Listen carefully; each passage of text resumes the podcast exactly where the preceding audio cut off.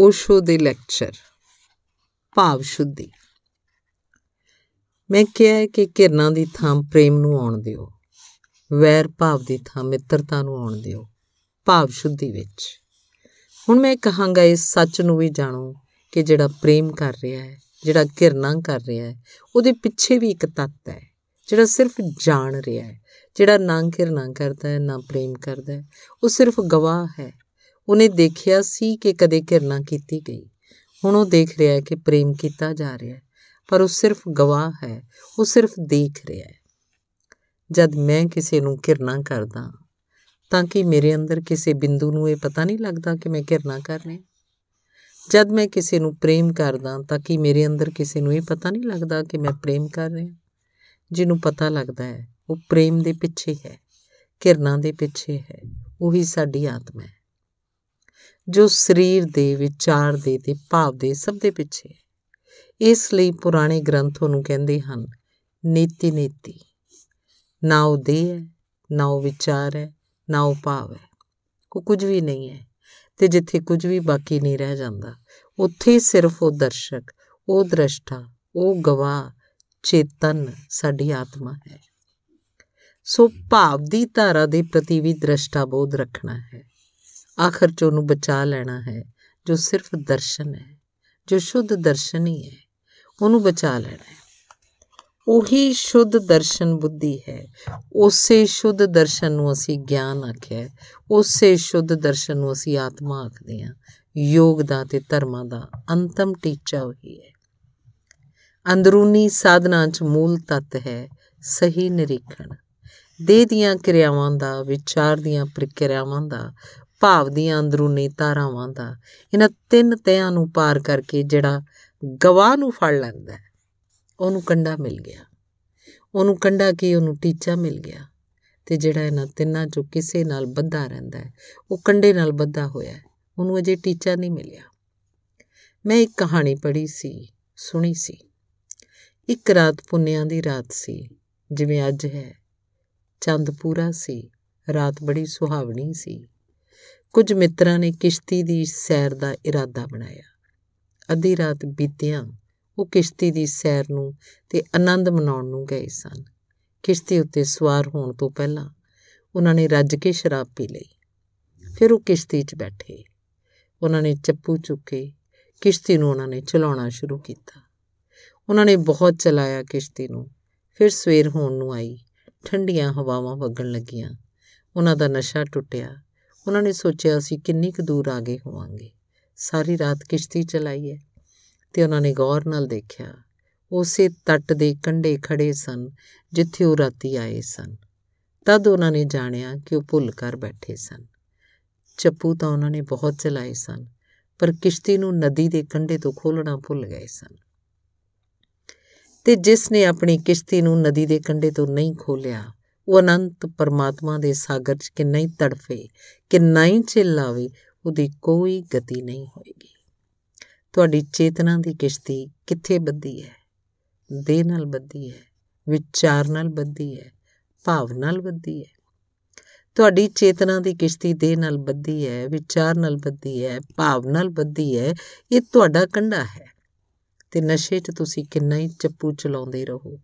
ਇੱਕ ਜਨਮ, ਅਨੰਤ ਜਨਮ ਤੇ ਅਨੰਤ ਜਨਮਾਂ ਦੇ ਬਾਅਦ ਜਦ ਠੰਡੀਆਂ ਹਵਾਵਾਂ ਲੱਗਣਗੀਆਂ, ਕਿਸੇ ਸਤ ਵਿਚਾਰ ਦੀਆਂ, ਕਿਸੇ ਸਤ ਦਰਸ਼ਨ ਦੀਆਂ, ਕਿਸੇ ਪ੍ਰਕਾਸ਼ ਦੀ ਕਿਰਨ ਦਾ ਜਦ ਧੱਕਾ ਵਜੇਗਾ, ਤੁਸੀਂ ਜਾਗ ਕੇ ਦੇਖੋਗੇ, ਪਾਓਗੇ।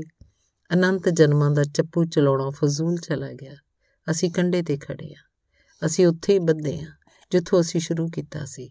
ਤਦ ਇੱਕ ਗੱਲ ਦਿਖਾਈ ਪਏਗੀ ਕਿ ਕਿਸ਼ਤੀ ਨੂੰ ਖੋਲਣਾ ਭੁੱਲ ਗਏ। ਕਿਸ਼ਤੀ ਨੂੰ ਖੋਲਣਾ ਸਿੱਖਣਾ ਜ਼ਰੂਰੀ ਹੈ। ਚੱਪੂ ਚਲਾਉਣਾ ਬਹੁਤ ਸੌਖਾ ਹੈ, ਕਿਸ਼ਤੀ ਨੂੰ ਖੋਲ ਲੈਣਾ ਬਹੁਤ ਔਖਾ ਹੈ। ਆਮ ਤੌਰ ਤੇ ਕਿਸ਼ਤੀ ਨੂੰ ਖੋਲ ਲੈਣਾ ਬਹੁਤ ਸੌਖਾ ਹੁੰਦਾ ਹੈ, ਚੱਪੂ ਚਲਾਉਣਾ ਜ਼ਰਾ ਮੁਸ਼ਕਿਲ ਹੁੰਦਾ ਹੈ। ਬਾਕੀ ਜੀਵਨ ਦੀ ਧਾਰਾ 'ਚ ਕਿਸ਼ਤੀ ਨੂੰ ਖੋਲ ਲੈਣਾ ਕੰਡੇ ਤੋਂ ਬਹੁਤ ਕਠਿਨ ਹੈ, ਚੱਪੂ ਚਲਾਉਣਾ ਬਹੁਤ ਸੁਖਾਲਾ ਹੈ। ਬਲਕਿ ਜੇਕਰ ਅਸੀਂ ਇਉਂ ਆਖੀਏ ਰਾਮ ਕ੍ਰਿਸ਼ਨ ਨੇ ਇੱਕ ਵਾਰੀ ਕਿਹਾ ਸੀ, ਤੁਸੀਂ ਆਪਣੀ ਕਿਸ਼ਤੀ ਨੂੰ ਖੋਲੋ ਆਪਣੇ ਬਾਦਬਾਨ ਨੂੰ ਬਾਦਬਾਨ ਤਾਂ ਖੋਲ ਦਿਓ ਤੇ ਪਰਮਾਤਮਾ ਦੀਆਂ ਹਵਾਵਾਂ ਤੁਹਾਨੂੰ ਲੈ ਜਾਣਗੀਆਂ। ਤੁਹਾਨੂੰ ਚੱਪੂ ਵੀ ਨਹੀਂ ਚਲਾਉਣਾ ਪਏਗਾ। ਇਹ ਠੀਕ ਹੀ ਕਿਹਾ ਸੀ। ਜੇਕਰ ਅਸੀਂ ਕਿਸ਼ਤੀ ਵੀ ਖੋਲ ਲਈਏ, ਹਵਾਵਾਂ ਵਗ ਰਹੀਆਂ ਹਨ, ਪਰਮਾਤਮਾ ਦੀਆਂ, ਉਹ ਸਾਨੂੰ ਲੈ ਜਾਣਗੀਆਂ। ਉਹਨਾਂ ਦੂਰ ਦਿਗੰਤ ਦੀਆਂ ਮੰਜ਼ਿਲਾਂ ਤੱਕ ਪਹੁੰਚਾ ਦੇਣਗੀਆਂ। ਉੱਥੇ ਪਹੁੰਚੇ ਬਿਨਾ ਕੋਈ ਬੰਦਾ ਆਨੰਦ ਨੂੰ ਉਪਲਬਧ ਨਹੀਂ ਹੁੰਦਾ। ਪਰ ਕਿਸ਼ਤੀ ਨੂੰ ਖੋਲ ਲੈਣਾ। ਅੰਦਰੂਨੀ ਸਾਧਨਾ 'ਚ ਅਸੀਂ ਕਿਸ਼ਤੀ ਖੋਲਦੇ ਹਾਂ। ਉਸ ਰਾਤ ਤੋਂ ਮਿੱਤਰ ਕਿਸ਼ਤੀ ਖੋਲ ਕਿਉਂ ਨਹੀਂ ਸਕੇ? ਉਸ ਰਾਤ ਉਹ ਨਸ਼ੇ 'ਚ ਸਨ, ਮੂਰਛਾ 'ਚ ਸਨ। ਸਵੇਰੇ ਜਦ ਠੰਡੀਆਂ ਹਵਾਵਾਂ ਲੱਗੀਆਂ, ਮੂਰਛਾ ਗਈ ਤਾਂ ਉਹਨਾਂ ਨੇ ਪਾਇਆ ਕਿ ਕਿਸ਼ਤੀ ਬੱਧੀ ਹੈ ਮੈਂ ਕਿਹਾ, ਸਹੀ ਨਿਰੀਖਣ। ਸਹੀ ਨਿਰੀਖਣ ਮੂਰਛਾ ਦਾ ਵਿਰੋਧ ਹੈ ਅਸੀਂ ਮੂਰਛਾ ਵਿੱਚ ਹਾਂ ਇਸ ਲਈ ਕਿਸ਼ਤੀ ਨੂੰ ਬੰਨ ਰੱਖਿਆ ਹੈ ਸਰੀਰ ਨਾਲ, ਵਿਚਾਰ ਨਾਲ ਤੇ ਭਾਵ ਨਾਲ।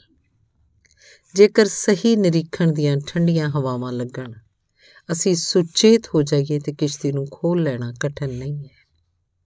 ਮੂਰਛਾ ਨੇ ਕਿਸ਼ਤੀ ਨੂੰ ਬੰਨਿਆ ਹੋਇਆ ਹੈ।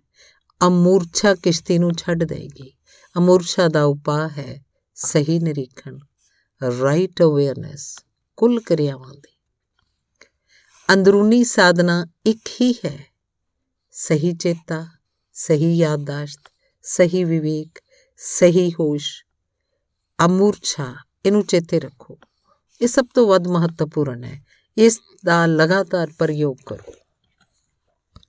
ਤਿੰਨ ਸ਼ੁੱਧੀਆਂ, ਤਿੰਨ ਸ਼ੂਨਤਾਵਾਂ ਜੇਕਰ ਵਾਪਰ ਜਾਣ, ਤਿੰਨ ਸ਼ੁੱਧੀਆਂ, ਤਿੰਨ ਸ਼ੂਨਤਾਵਾਂ ਨੂੰ ਲਿਆਉਣ 'ਚ ਸਹਿਯੋਗੀ ਹਨ।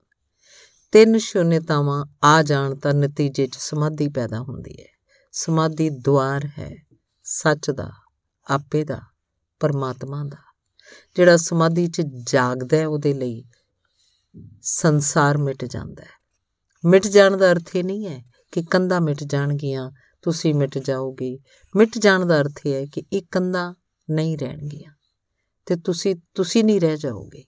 ਮਿਟ ਜਾਣ ਦਾ ਇਹ ਅਰਥ ਹੈ, ਜਦ ਪੱਤਾ ਹਿੱਲੇਗਾ ਤਾਂ ਪੱਤਾ ਹੀ ਨਹੀਂ, ਉਹ ਪ੍ਰਾਣ ਵੀ ਦਿਸੇਗਾ ਜੋ ਪੱਤੇ ਨੂੰ ਹਿਲਾਉਂਦਾ ਹੈ। ਜਦ ਹਵਾਵਾਂ ਵਗਣਗੀਆਂ ਤਾਂ ਹਵਾਵਾਂ ਹੀ ਨਹੀਂ ਦਿਸਣਗੀਆਂ। ਉਹ ਸੱਤਾਵਾਂ ਹੀ ਦਿਸਣਗੀਆਂ ਜੋ ਹਵਾਵਾਂ ਨੂੰ ਵਗਾਉਂਦੀਆਂ ਹਨ। ਤਦ ਮਿੱਟੀ ਵਿੱਚ ਕਿਣਕੇ ਕਿਣਕੇ ਚ ਸਿਰਫ ਮਰ ਜਾਣ ਵਾਲਾ ਹੀ ਨਹੀਂ ਦਿਸੇਗਾ, ਹਮੇਸ਼ਾ ਰਹਿਣ ਵਾਲੇ ਦੇ ਵੀ ਦਰਸ਼ਨ ਹੋਣਗੇ। ਸੰਸਾਰ ਮਿਟ ਜਾਏਗਾ, ਇਹਨਾਂ ਅਰਥਾਂ 'ਚ ਕਿ ਪਰਮਾਤਮਾ ਪ੍ਰਗਟ ਹੋ ਜਾਏਗਾ। ਪਰਮਾਤਮਾ ਸੰਸਾਰ ਨੂੰ ਬਣਾਉਣ ਵਾਲਾ ਨਹੀਂ ਹੈ। ਅੱਜ ਕੋਈ ਮੈਥੋਂ ਪੁੱਛਦਾ ਸੀ, ਕਿਹਨੇ ਬਣਾਇਆ? ਅਸੀਂ ਉੱਤੇ ਪਹਾੜ ਦੇ ਘਾਟੀਆਂ ਦੇ ਕੋਲ ਸੀ, ਕੋਈ ਪੁੱਛ ਰਿਹਾ ਸੀ, ਇਹ ਘਾਟੀਆਂ ਤੇ ਦਰਖਤ ਕਿਸ ਨੇ ਬਣਾਏ? ਇਹ ਅਸੀਂ ਤਦ ਤੱਕ ਪੁੱਛਾਂਗੇ ਕਿ ਕਿਸ ਨੇ ਬਣਾਏ, ਜਦ ਤੱਕ ਅਸੀਂ ਜਾਣਦੇ ਨਹੀਂ ਤੇ ਜਦ ਅਸੀਂ ਜਾਣਾਂਗੇ ਤਦ ਅਸੀਂ ਇਹ ਨਹੀਂ ਪੁੱਛਾਂਗੇ ਕਿ ਕਿਸ ਨੇ ਬਣਾਏ। ਅਸੀਂ ਨਹੀਂ ਜਾਣਾਂਗੇ। ਉਹ ਆਪ ਬਣਾਉਣ ਵਾਲਾ ਹੈ। ਕ੍ਰੀਏਟਰ ਕੋਈ ਵੀ ਨਹੀਂ ਹੈ, ਸ੍ਰਿਸ਼ਟਾ ਕੋਈ ਵੀ ਨਹੀਂ ਹੈ। ਸ੍ਰਿਸ਼ਟੀ ਹੀ ਸ੍ਰਿਸ਼ਟਾ ਹੈ। ਜਦ ਦਰਸ਼ਨ ਹੁੰਦਾ ਹੈ, ਜਦ ਦਿਖਾਈ ਪੈਂਦਾ ਹੈ, ਤਾਂ ਇੱਕ ਕ੍ਰੀਏਸ਼ਨ ਹੀ ਕ੍ਰੀਏਟਰ ਹੋ ਜਾਂਦਾ ਹੈ। ਇਹ ਚਾਰੇ ਪਾਸੇ ਵਿਰਾਟ ਜਗਤ ਹੈ, ਇਹੀ ਪਰਮਾਤਮਾ ਹੋ ਜਾਂਦਾ ਹੈ।